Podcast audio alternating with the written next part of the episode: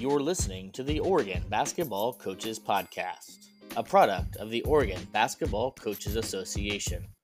To learn more, visit our website at or.nhsbca.org.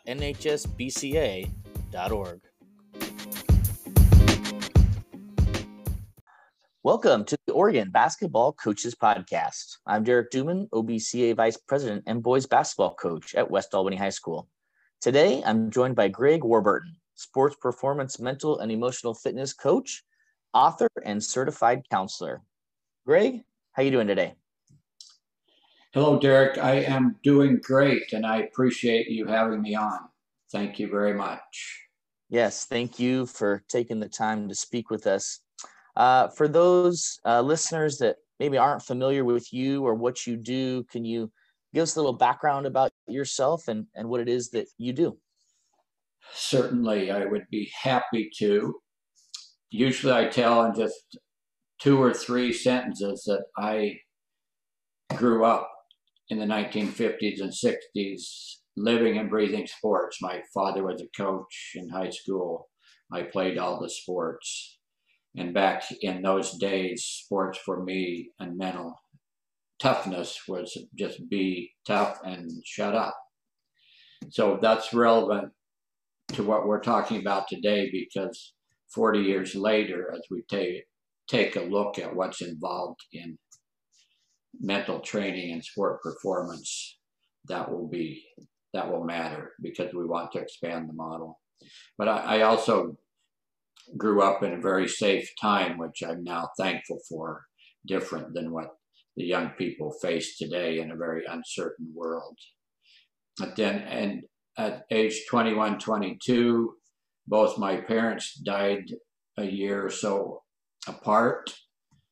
And then I was in a motorcycle car wreck at age 27 and lost my right leg below the knee. And so life was kind of crazy and upside down. And so I tell this part of the story because it led to my career.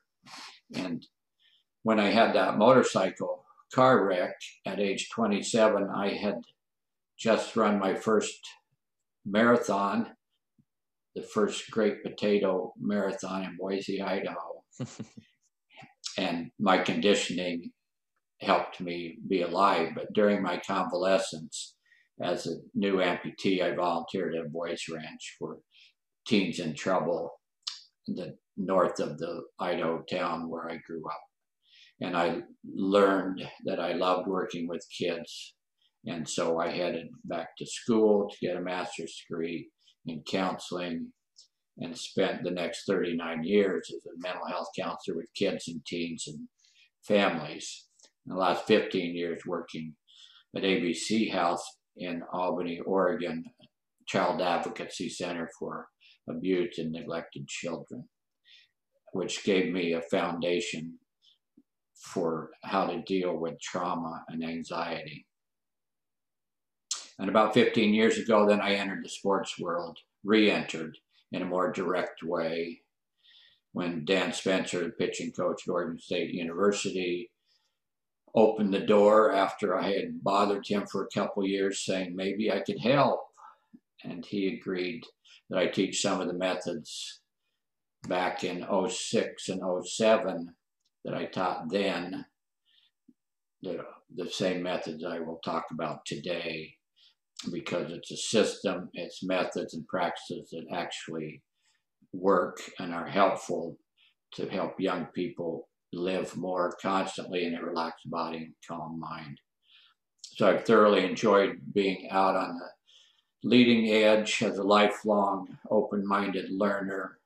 Always I'm focusing on how can I improve, which leads me to look at who's doing what that's truly useful in under the umbrella of helping young people. And so that's what brings me to have this conversation with you today. Yeah. You know, mental training in sports is something uh, that's evolved quite a bit, uh, as you mentioned, since when maybe you were participating in sports at a younger age.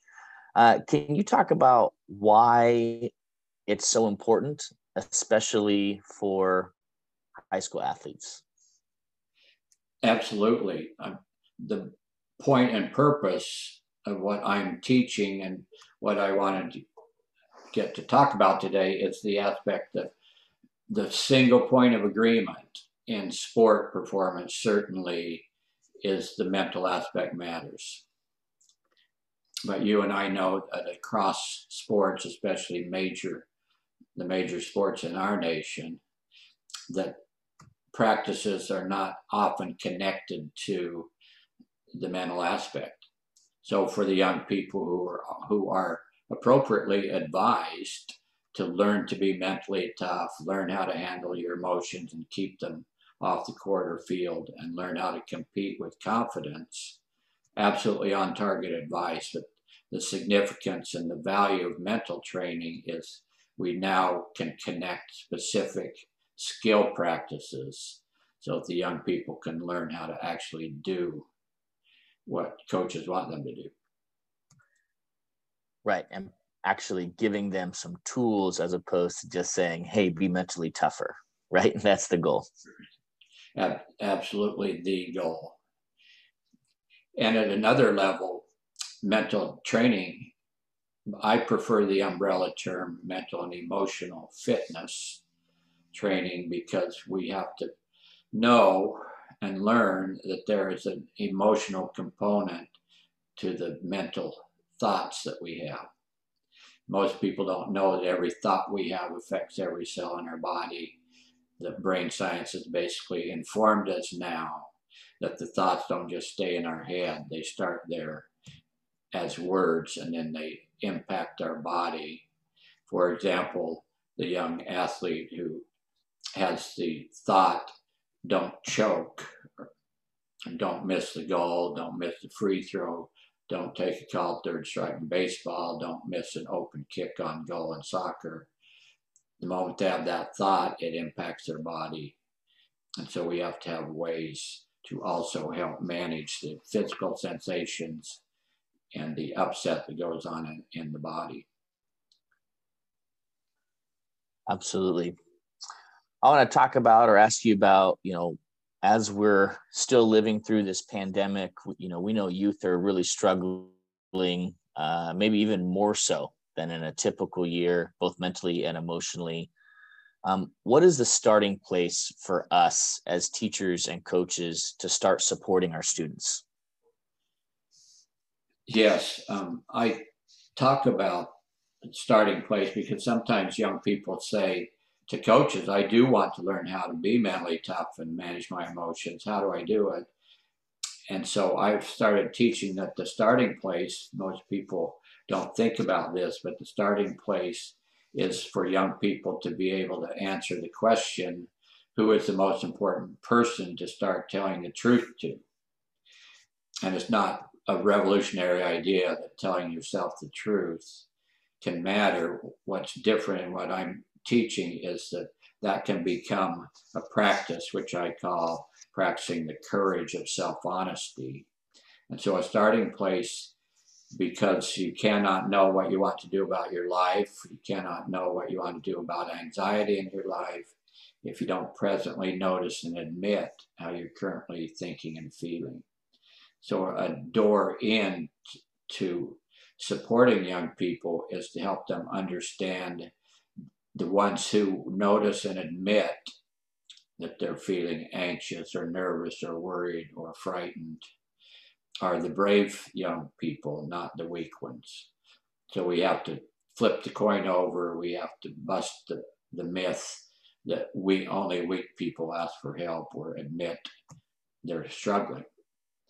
Not true. The truth is the brave young people who admit are the ones who can then move forward and have a chance to do something about what's happening in their lives.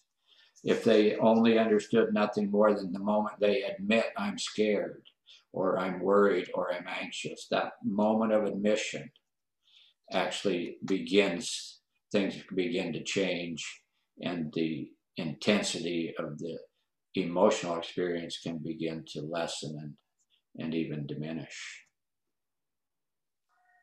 probably something I would imagine, you know, you can comment on this that we as coaches could probably do a better job of modeling as well, right? because I know that we still get nervous at times or are anxious, and um, modeling that for our players, I think would would help build that that courage to acknowledge that. Thank you for saying that, Coach. Absolutely, modeling is one way people learn. That's well well established. So that's why I choose the word courage sustaining a self honest look inside for how we're thinking and feeling across a lifetime, in my view, is a courageous act each and every time. And not a lot of people do it. Right. What are some strategies or techniques that we can use to help kids that might be in need of it or um, are courageous enough to note that they are struggling or anxious?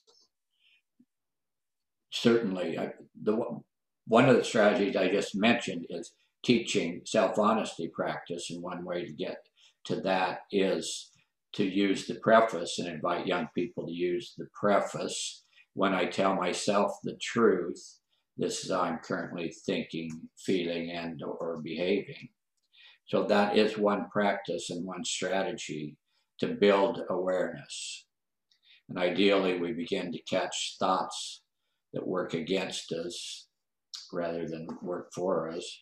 In sports terms, I've tried to coin the phrase catch the thinking that's in the don't zone of your performance or the don't zone of life, what you things you don't want to have happen, and shift it to the do zone of performance. And all that means in practice is you catch the thoughts that you're having and ask one question is this a thought that will work for me or work against me? in achieving what I want. And if it's against you, then you change it. And it's not enough to notice, you have to actually replace the thought with some a new thought more in line with what you do want to have happen in the do zone, if you will, of thinking and performance. So that cognitively, that's one thinking skill. One other practice in these times of high anxiety and uncertainty for all of us, but certainly young people, is the practice of learning how to breathe correctly. So for years, I, I always ask athletes I work with all over the nation, please tell me what you already know about breathing to relax and or energize. And invariably, they say, take a deep breath. and that instruction is incomplete and not useful because that isn't what we want them to do. So we can teach how to breathe by people listening to this podcast right now could simply put one hand on their chest and one hand on their stomach and inhale through their nose and notice which hand some what happens to which hand. And we don't want to be well i don't want to give it away do i? Oh i don't i don't know. Yeah probably not. Probably not. Maybe give them both answers? Maybe maybe if they which yeah. one depending on which one they felt? So the the point for us and actually to provide a very useful strategy that is overlooked is to breathe correctly and that means inhaling through your nose so i want to teach that your nose is for breathing, your mouth is for eating. So in the breath practice, the instruction is slow abdominal breath or, or belly breathing. And you can literally practice because everything I teach in the mental emotional fitness arena, I'm on a soapbox saying practice, practice, practice once you know some things to do and practice. And then it can become fun because you do know some things to do and practice so that life doesn't feel so out of control. And breath is one. So inhaling through your nose and also expanding your belly on the inhale. And then fully exhaling through your nose, ideally, but can be through your nose or mouth, and exhale longer because the research shows that a longer exhalation produce a, produces a greater relaxation effect. So exhaling longer relaxes you better. it activates you. We don't have to know the, the anatomy and physiology, but it activates the longer exhale activates the parasympathetic side of your nervous system, which is the calming part of our nervous systems. And so these strategies are intended to help young people have practical ways to, in effect, manage their nervous system so that they're not in that fight, flight, freeze mode where they're panicky, anxious, worried, and they're bathing their brains and bodies in cortisol and adrenaline through this breath practice and learning how to breathe and then also slowing your breath is one breath practice to relax your body and calm your mind and move in and out of anxiety or fear or worry um, those high energy emotional states yeah. Now, before we kind of started our podcast, you were telling me something I thought was interesting. It was like the the optimal amount of breaths or uh, the certain amount of breaths per minute that you should take um, to create optimum optimal oxygen flow. Um, can you talk about that a little bit? Because I thought that was fascinating, and I I doubt that. Um, well, I, I don't think that I am getting the optimum amount of oxygen. so uh, if you could just talk about that a little bit, I thought it was very interesting. Yes, absolutely. So I'm learning and connected to, I've read several books on breathing, but this 2020 copyright book, Breath, the main title, The New Science of a Lost Art by James Nestor, N E S T O R, is a brilliant compilation of research and breathing practices all over the world. He spent 10 years as an investigative journalist, interviewing and practicing the various breathing methods. But so if I was going to buy one book, that's a brand new one and it teaches. It's practical as well. So it's command knowledge of a subject, but it's also practical and useful. But in that, he teaches that the average person, and you can kind of have fun with just counting your breaths the way you breathe now for one minute. An average person breathes 14 to 20 times a minute. The optimal number of breaths per minute for optimal health, meaning, is about six. He actually gets as technical as to say 5.5. Mm. but six breaths per minute, what that does is it promotes the interaction of oxygen and carbon dioxide so that the cells are most efficiently fed with oxygen. So carbon dioxide, which we think is a, a bad thing in our body system in the exchange of oxygen and carbon dioxide, the slower breath actually facilitates that optimal exchange so that we're um, have healthy cells. There you go. So count your breaths for a minute, coaches. See if you're opt optimizing optimizing your oxygen intake. Um, so we talked about some of these, you know, breathing techniques, um, you know, the courageous uh, conversations, I guess, with ourselves and, and being able to recognize that we are anxious how might we uh, as basketball coaches as teachers how can we implement this and these strategies into our programs or our classrooms? Certainly. I that is a critical question and a and a key point. And the door in is i say to everyone i'm in front of i only teach methods that I personally use and that I know work well for most people. So modeling is one way in the door. Another um, way to get the to begin to introduce these methods and get buy-in is to raise again the point, which I do with teams I'm in front of, and that is you probably you would agree that single point of agreement in sport performance, top sport performance, consistent top sport performance is the mental aspect matters. And so I can get young people interested if I ask them to please tell me what do you think you already know about the mental aspect and managing the mind?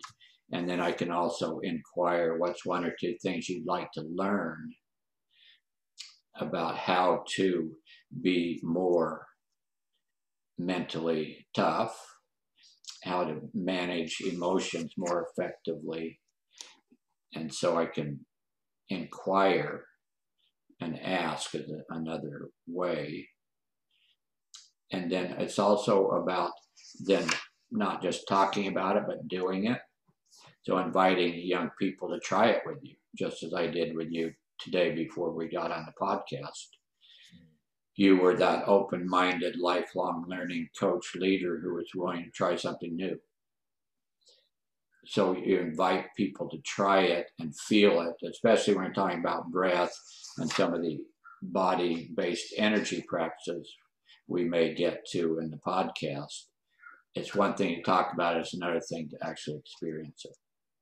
So if I, I can say to young people, when I can show you some doable skills, some things you can actually do to dependably relax your body and calm your mind,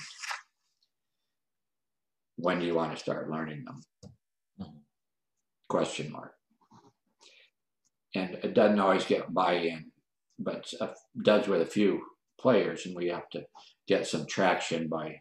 The other way with coaches, if they usually you have a leadership team, right? And so you can invite your team leaders to a meeting where you really need their help there's some new methods you like to introduce. We all agree the mental aspect matters. We all agree that it's talked about as advice, but we're not taught how to do it. So now we're learning some skills and methods to use. So leaders on the team, please try these with me, and then I'd like to introduce them and have your support bringing it to the team. For example, I appreciate that um, I've worked with Arizona State women's basketball for the last three or four years, and Charli Turner Thorn, a well established coach 20 years into her career, I honor her for being one of those rare established coach leaders, open minded, who's willing to be a little uncomfortable again while she learns some new methods. So that she can best serve her athletes that she serves. And so we've added these practices that she was willing to have, was and has been willing to lead the way, and now they have just a systematic way under the umbrella. She preferred the term mental and emotional fitness training for her um, the young people under her guidance and her coaches. Right. So head coaches leading it can certainly matter as well. Right. And another good point you bring up that, you know, we as coaches would also benefit uh, from these these practices as well.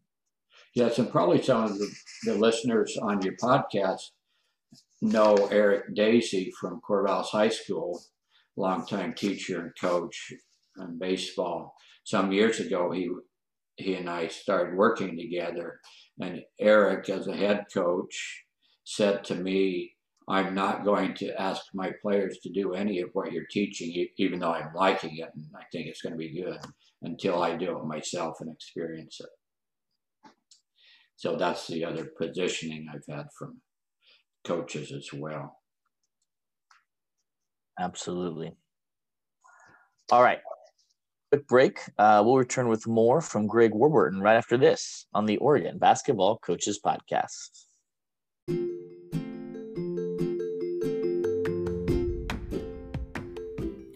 The start of school means it's time to sign up or renew your Oregon Basketball Coaches Association membership.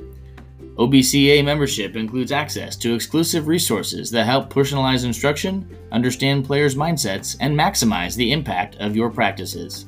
Members also receive access to the OBCA mentoring program and have a voice in improving the game at the state level. Membership starts at just $15 a year. Register online today at or.nhsbca.org.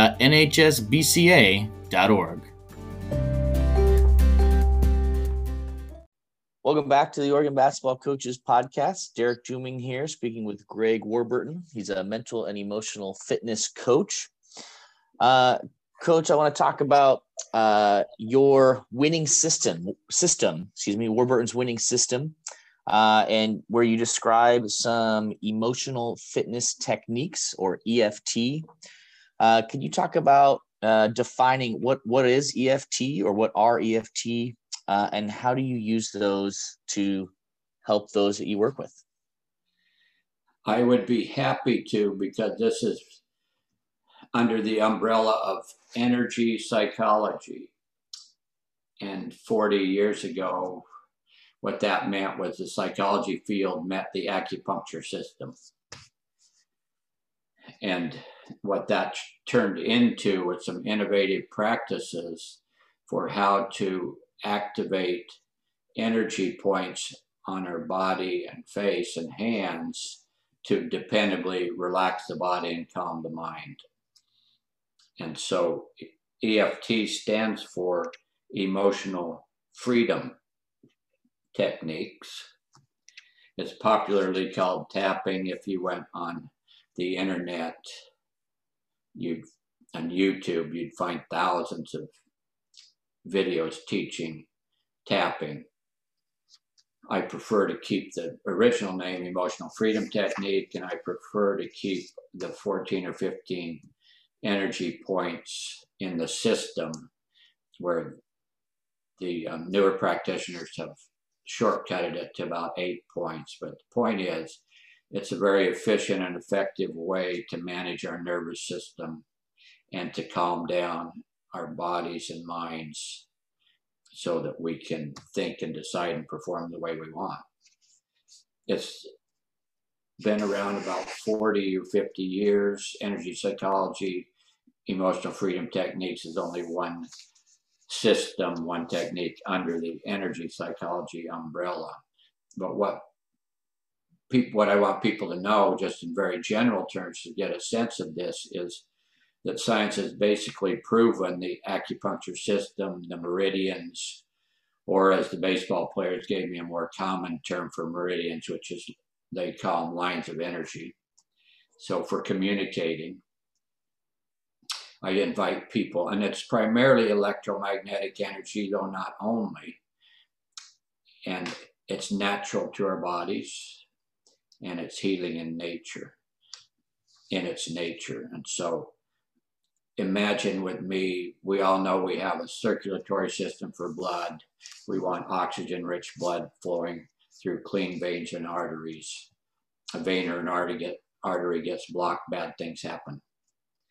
So imagine that we also have an energy circulation system. Again, electromagnetic energy primarily, and it flows through 14 lines of energy 12 of them are bilateral, meaning they run up and down both sides of your body. So imagine a little microtubule carrying energy, kind of like a vein or an artery transports blood. And the single sentence theory is when we're not performing our best, it has more to do with blocked energy in our body mind system than it has to do with lack of willpower or determination or a negative attitude. And so this is a technique where you can physically stimulate and stir up energy flow by physically tapping or massaging some energy points or acupressure points, acupuncture points on our face and body and hands. So it's a quick, effective tool. And some of the young people who are promoting it say it's like taking a jet plane to relaxation versus traveling in a Volkswagen Beetle with thinking. So it's quick, effective, and dependable. And it's been kind of fun for me because that's I introduced this again when Dan Spencer at OSU opened the door for me 06, 07, and several of those pictures on those two champion national championship teams were adding physically tapping energy points. You might remember Jorge Reyes, who actually got caught in the dugout at the 07 World Series on ESPN television, physically tapping energy points to where the announcers went down into the dugout trying to figure out what he's doing. So again, it's not an experiment. It's a very valuable health producing mental, emotional, physical health tool that is out on the, the leading edge of the mental and emotional training, expanding the model out of the thinking brain into the body. And in effect, it's a way to talk to the body for um, high emotional states like anxiety and worry and fear and panic and traumatic emotional experiences. So it's a very valuable tool. Yeah, if we wanted to maybe start using EFT with with our uh, students or our players, when should we be having them do this? Is it an everyday thing? Is it a once a week thing? What would that look like? I appreciate that question, and what I would, what I am saying, saying now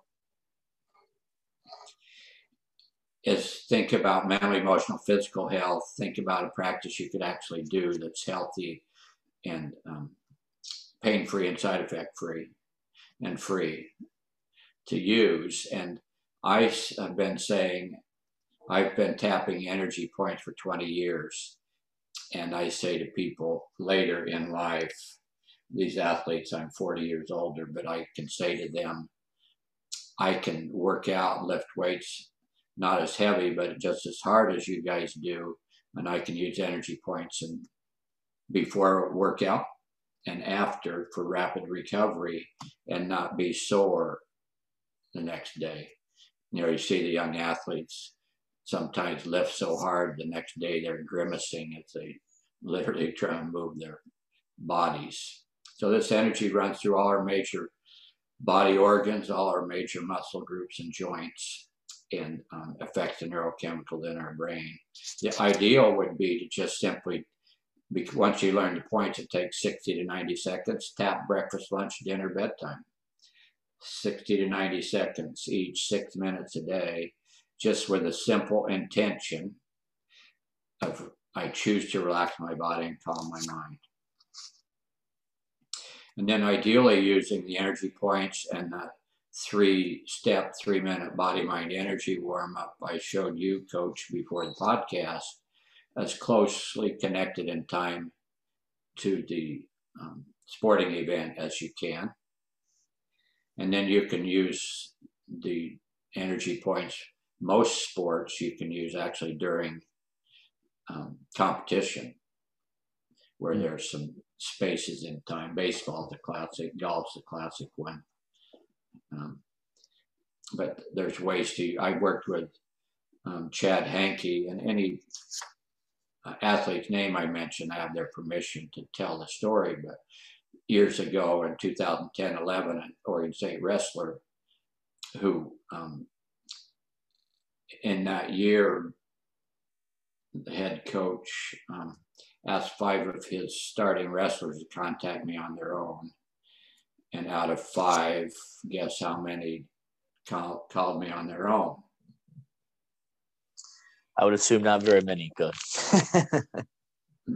and the answer is one, and now it's Chad. And the fun part of the story is he's the only one of those five who won two national championships and actually wrestled for Team USA for a bit. And I don't tell those stories because I'm so great. I tell these stories because when these top athletes we work with add mental emotional fitness skill practices, then they're consistently really good. But Chad had figured out how to tap single energy points even in between a wrestling match when he's moving from up or down position. So you don't have to tap mm-hmm. all the points all the time. So it can be, we talk about how to fine tune practices for pre game, pre practice, during, and then after for rapid recovery. You mentioned your three minute pregame routine, which I think is something that you know coaches might try to implement. It seems like it could be a, a good pregame to get kids ready, or even pre-practice. Uh, can you walk us through what that is and and why is it beneficial to be done before uh, a competitive situation? I can describe it, yes, and then I would invite the listeners. You and I talked about there's a YouTube video that I did with, again, with Eric Daisy, Corvallis High coach and teacher, and a young track athlete at Corvallis High last year who lost his senior season, a top 400 meter runner, Sebi Law. But so you can see, actually see it if you want to, after you hear me describing it. But the point and purpose is I bother, bug, challenge athletes to consider that trying to think their way to a good place, only using thinking for the mental aspect of the game is remarkably inefficient. That sometimes we think our way to a good place, sometimes we don't. So I suggest let's use this body mind energy warm up.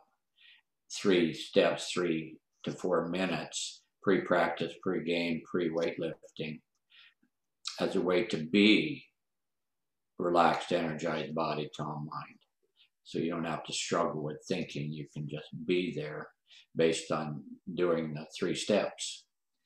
And the first step, and it's about energy again. We have energy in our bodies. Most people know we have electricity in our bodies, so this is electrical energy. A lot of people know they use electricity in the brain and the heart for tests for brain and heart health.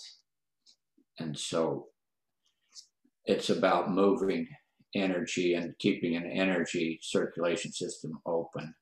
And in doing that, we manage our nervous system, we relax our body and calm our mind. So step one actually goes clear back to the days of brain gym, 40 or 50 years ago. And we have a midline of the body. So imagine straight down your forehead, your nose, straight down the middle of your body.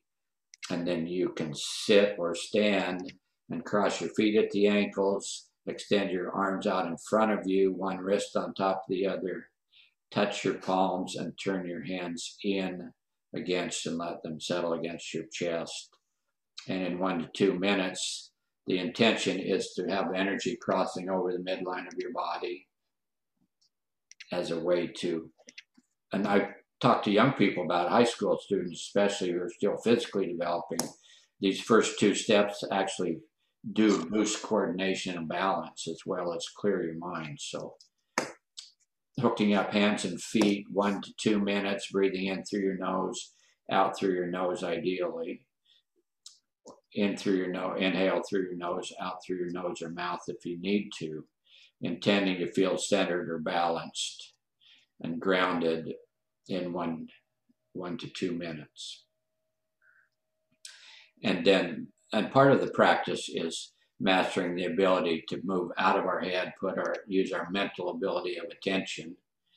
Because most people think the mental aspects about thinking only, not true. Our mental ability of attention allows us to deliberately shift our focus. So I'm inviting young athletes to practice getting out of the top of their head and put their attention on the middle of their head down to their feet, scanning their body. So, step one is crossing feet at the ankles, hands locked, and intending to balance. And when I do it, I see myself standing on a fulcrum, on a balance point. Sometimes it's wobbly, and when I'm finished, it's just steady other people say they don't see anything, they just feel something. Step two is quickly midline of body again. You're just standing comfortably, not straining or stressing, just effortlessly crossing from one elbow to the opposite knee. Elbow to opposite knee 10 times or so. Again, crossing the midline of the body and boosting the energy crossover to, to um, help balance the coordination. And step three is one time around tapping the energy points that I wrote a protocol for. And the first three points around the eyes, I highlight to please keep those sentences because it's admitting point one at your eyebrows. I choose to let go of all noticed and unnoticed tension or nerves in my whole body and mind. Then at the side of the eyes, on the eye socket, you're tapping that point and the sentence is, I choose to let go of all noticed and unnoticed negative thinking. And then under eyes, under cheekbone, tapping that point, I choose to let go of all noticed and unnoticed doubt about my upcoming performance. And this is not about being negative. It's about admitting what's already going on in our minds and bodies for most athletes. A little bit of nerves, a little bit of negative thinking, a little bit of doubt. So when athletes understand the moment they admit that, accept it and admit it, admit it and accept it, their body begins to relax and, and um, calm down. Yeah, and I uh, we will be linking uh, to that YouTube video uh, that Greg was just talking about. So coaches in the episode description, if you want to uh, click on that, uh, it'll walk you through it. Uh, I will say that we did do it before the podcast, and I physically felt different after just those three minutes. Um, my my shoulders were a little more relaxed, and um, it was pretty uh, pretty amazing how just you know three minutes worth of of time and attention can uh, really impact how you're how you're feeling, uh, as Greg was mentioning. So. Um, you talk about a little bit the language as well, uh, Greg, and the things you say as you're tapping. Um, you talk about the importance of language in your book as well. Uh, why is the language so important um, to this process? Because we think in words and our brain runs our body. Every thought we have affects every cell in our body. We know this from brain science. And so we want to pay attention to and ideally build a championship vocabulary because the moment we think and say words, there are cascading effects into our body.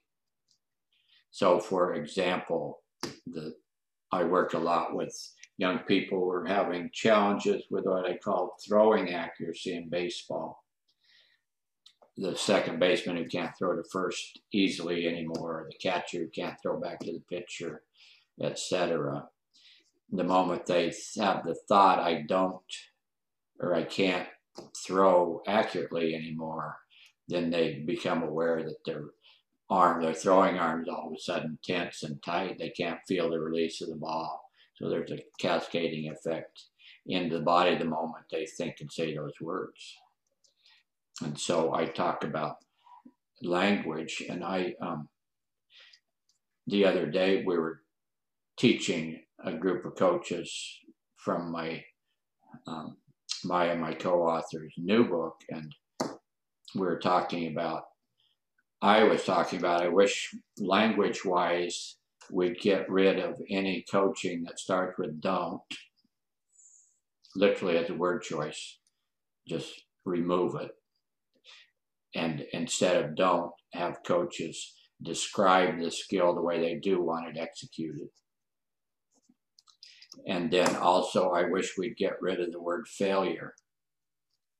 You know, that classic in base the world of baseball is baseball is a game of failure where you can be successful only three times out of ten, or you're successful when you're hitting three times out of ten. So we don't need to use the word failure because it's a loaded word mentally, emotionally, and people hear that word more than they hear the three. You just need three out of ten hits. So we can replace words quite simply so part of it is beginning to notice what our word habits are as a coach and, and as an athlete. If you're using don't a lot, if you're using I hate this or that, or I can't, I won't, I don't, any of those words, the moment we change them and replace them, then we're having a different experience mentally, emotionally, and physically. Just lastly, I would say around the emotional freedom technique, people do kind of get attached to certain, I want to know what to say. And for me, you don't have to know what to say because you'll know what to say when you tell yourself the truth. So, for example, when I tell myself truth, I'm nervous about this or that. That's all you need to say while you're activating energy points. Right. How do you approach? I'm just kind of thinking of, you know, I work with high school students, and um, you know, sometimes there's a, a high school males that probably, you know, if I'm telling about positive talk and and saying those things out loud, they're going to kind of feel silly, right? If I ask them to do that, how do you approach uh, maybe those athletes or kids that that don't want to feel quote unquote silly by doing some of these things? Yep. Partly I can start by that comment that anything I'm telling them and teaching them, I do myself personally. That sometimes can matter. Secondly, I can state my intention, and my intention is I have no intention of embarrassing anyone. I have no intention of causing you to feel silly. My intention is to challenge you to think about what you're willing to do. When I ask teams this, have you made up your own mind what you're willing to do on a daily basis to be mentally, emotionally fit for yourself and for your teammates? So a question is a way in sometimes. And then I can ask for their help. How can we teach this so that it doesn't feel silly? How can we teach this so that people try it to see the value before they throw it away because of fear of embarrassment. So I can be curious with them. And I, I, in 40 years of asking for young people's help, I've never had someone say, I won't help you.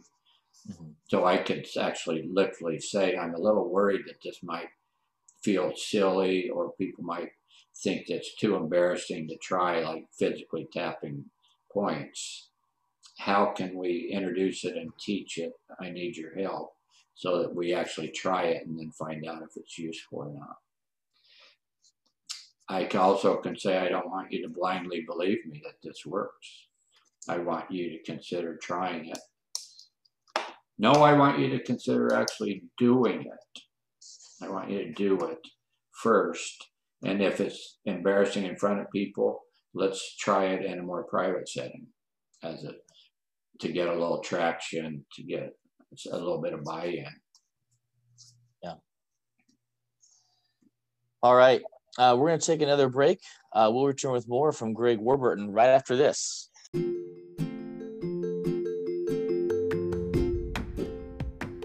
Stay up to date with the Oregon Basketball Coaches Association on social media at facebook.com slash OregonBCA or on Twitter at OR Hoop Coaches. Welcome back to the Oregon Basketball Coaches Podcast. We're talking with Greg Warburton. Uh, Greg, you have a new book uh, that you mentioned in our last segment uh, that you co-wrote uh, with Tyler Pazik. I hope I'm pronouncing that correctly. Uh, it's called "Ask More, Tell Less." Uh, can you tell us a little about the book and how it might help us as coaches? Yes, actually, the official main title is ask more, tell less for coaches. My the original content that I wrote, a book titled Ask More, Tell Less, which was a compilation of practices and methods from my mental health counseling with kids and teens and families over 25 or 30 years was titled Ask More, Tell Less, Practical Guide for Helping Children Achieve Self-Reliance. So this is a spin-off because Tyler Pazik, a young mental health, mental um, performance practitioner, started using the Ask More Tell Less content from the original book with athletes and coaches he was working with and found it very valuable. And so he said, what if we rewrite this, adding examples from sport instead of from children and families. And so that's that book just came. We just finished it in January of this year. Um, Tyler put it on the Amazon platform as a young person who's masterful with technology, which I appreciated, and um, we're starting to teach um, a six-week training program connected to the content of that book. But at another level, the book is standalone in the sense of it's my anytime I write, I want it to be practical and useful immediately. So I'm not selling, I'm teaching, but I would say to coaches that this approach, ask more, tell less, is not about surrendering control. And it takes some pressure off coach because I'm sure all the coaches we're speaking with or, or who hear this have felt that pressure of it's on me to figure out the just right thing to do or say to motivate this young person to produce a winning team. And so imagine having some of that pressure off of you because you'll learn how to skillfully be curious with athletes, ask them what I call quality questions, not why questions, and challenge them to do. And my litany is more of their own thinking, listening, talking, remembering, and deciding all along the pathway you travel together. It's about getting on with growing up and maturing and developing and becoming self reliant. My soapbox is self reliance. I haven't had anyone argue that's not a, good place to get to. So that's what it's yes. about in the intention. And again, it's practical, useful skills, how to ask questions, how to break down questions so that they're answerable. So instead of asking, you know, how was school today? Years ago, I mentioned to parents, you could ask, what's one thing you really enjoyed? What was one trouble spot? It's so you break down questions that way, and then you look at how to ask questions in terms of open or closed questions, etc., etc. You talked about the training course that you guys are working on. Is that something a coach is interested in in partaking in? How would they go about doing that?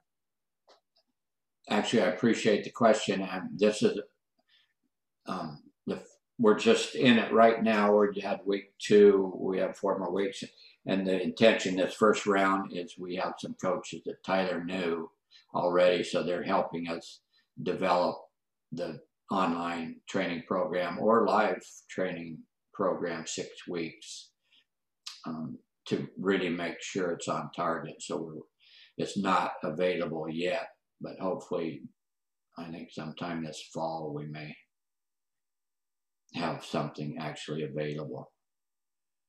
Fantastic. If I'm a coach and I want to implement some of the things that you've talked about today, what's what's the very first thing I need to do? Decide what you're willing to do to tackle new learning if it is new learning. Practice occurs of self-honesty. Deciding is about, am I willing to be uncomfortable for a little bit? You know, we talk to athletes about, you better learn how to be comfortable being uncomfortable. And so the same again, it's that modeling moment. Am I the kind of coach who's willing to tackle new learning and be uncomfortable, even though I'm already established and I've had some level of success. So that's part of it. And then I think anytime you're starting, you really want to come across and, and use information that's time tested and produces results you you know so you avoid at some level some trial and error learning by you know researching on your own um, connected to what I'm doing. I'm not experimenting anymore. I said to you before the podcast, not arrogantly, but confidently, I'm looking because I'm on the back end of my career. I tease about, and um, so I'm looking for younger coaches and athletes who would carry this work forward, and this work being mental emotional fitness training practices and skills that literally apply anywhere in life. And I have had young players say to me, wow, that situation I was in last week, it used to, I would have been wiped out and overwhelmed and devastated by it. Now that I know some things to do to mentally, emotionally self-manage, it didn't affect me nearly as powerfully. So it, we're talking about, and the other thing, and I appreciate Eric Daisy again some years ago complimenting me on taking supposedly or purportedly viewed as complex subjects like psychology, human psychology, and simplifying it by applying it in doable practices and methods. So that's what I've been up to for the last 40 years. And so I'm looking for young people who want to um, carry on the information. Yeah. Uh, Coach, you've had a, a lot of success with uh, these techniques. Um, we've talked a little bit about, you know, the 06, 07 Oregon State team. Uh, I know you've worked with Olympians, um, you know, multiple national titles. Uh, for and so for coaches listening, I hope you you realize that this does work. Uh, it's like like you said, Greg, you're not you're not experimenting anymore.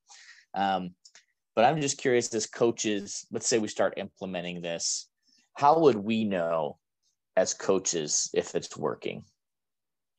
But one way to know is to directly be able to observe players handling situations differently. You know, you got a, a player who blows up and slams and throws equipment and hits walls or whatever, all of a sudden it's calmer and more thoughtful. But also some in tracking results, you know, sport performance results in terms of um, improvements in batting averages in baseball win loss records. Um, asking the young people who you're teaching these skills what's one or two things they're noticing as far as they're more same or less relaxed using the skill so you can inquire about relaxed body calm mind and not relaxed laid back i want to take a nap relaxed energized so that i can perform consistently from start to finish. And I haven't done a lot of quantifying, but at some level, I can say, operating behind the scenes, that when I see several of the key players I worked with make key contributions performance wise to national championships on six different teams I've been connected to, that's some evidence of results. So we we see what's happening with not just one win loss, but what's happening mentally, emotionally in terms of team chemistry and connection with each other, um, communication. That's a big part of this new book. The subtitle of the new book is the practical guide, practical guide to mastering coach athlete communication. And then we find out results some by asking, you know, what do you observe? But um, just one quick story.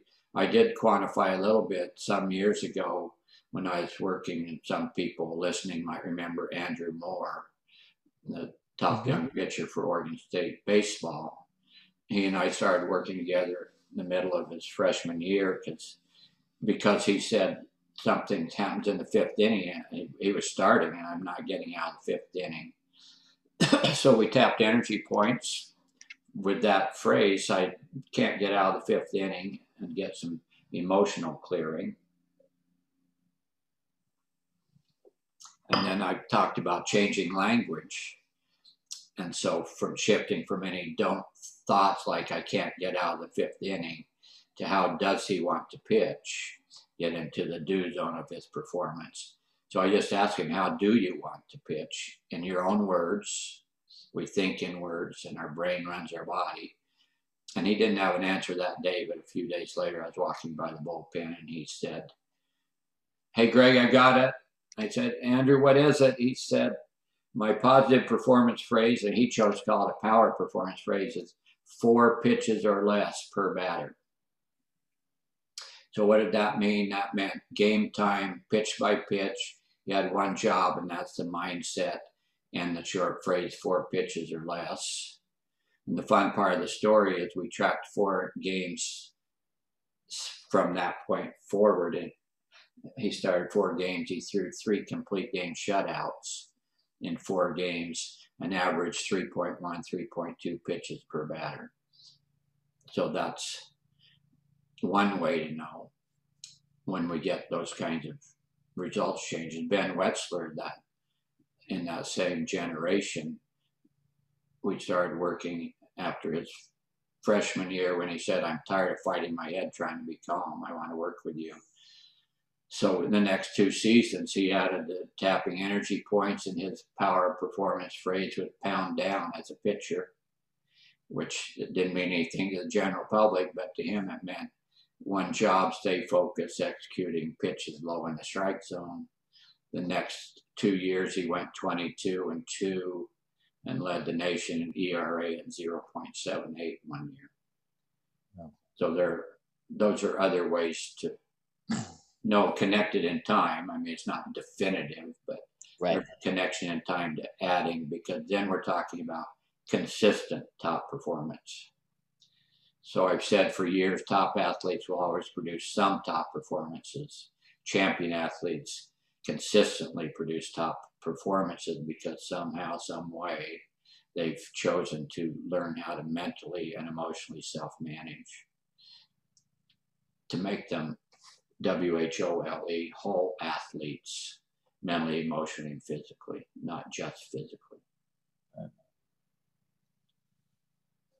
This is great stuff, Coach. Um, if coaches want more resources or are looking for more techniques or, or how to implement those, where where could they go to maybe find those? So I have a new website, just simply gregwarburton.com. There's contact information and I a lot of people are using websites to sell. I'm using my website to teach. So should someone go to my website, there's actually content on there that's freely accessible. You can actually get to it without having to jump hurdles. Not judging, just preferring. Right. And then I have a basic YouTube channel. I have a long way to go to improve on my stage career and my acting on video, but there are some useful, just practical kind of short videos me teaching how to tap and describing it a bit more. Um, and that's just youtube.com forward slash Greg Warburton. And, and then writing, I'm currently writing more. I don't have a private Facebook page, but I have a business Facebook page where I've been writing the last year or two. So there's some useful articles there. That, and when I'm writing, I'm also writing practically in terms of some teaching in the short articles. And that's just facebook.com forward slash Greg Warburton and the number 60, 60. Because that's the year I, my year of age when I started the Facebook page. Perfect. Perfect. And we will uh, link to all of those as well in our episode description. Um, so it'll all be in one place uh, for listeners that would, would like to check that and out. Lastly, I would just mention all the books we're talking about are available on Amazon, the new ones on Amazon only. My other books are available in other places, but they're print book, Kindle book, ebook versions and the original Ask More Tell Less book for coaches with children. I don't say you need it, I'm just suggesting you can enhance your enjoyment as a parent and take some pressure off yourself is also available as an audiobook now. Oh, even better. Perfect. Well, Greg, I want to thank you so much for joining us for this episode of the Oregon Basketball Coaches Podcast. We really appreciate it. Derek, you're very welcome, and I appreciate more than you know getting to have a conversation about moving and expanding mental and emotional self management into the world of sports, into classrooms, into life. So thank you as well. If you have any follow up questions or want to get a hold of Greg, you can find his contact information in the episode description. We hope you'll join us next time here on the Oregon Basketball Coaches Podcast. Until then, coach them up.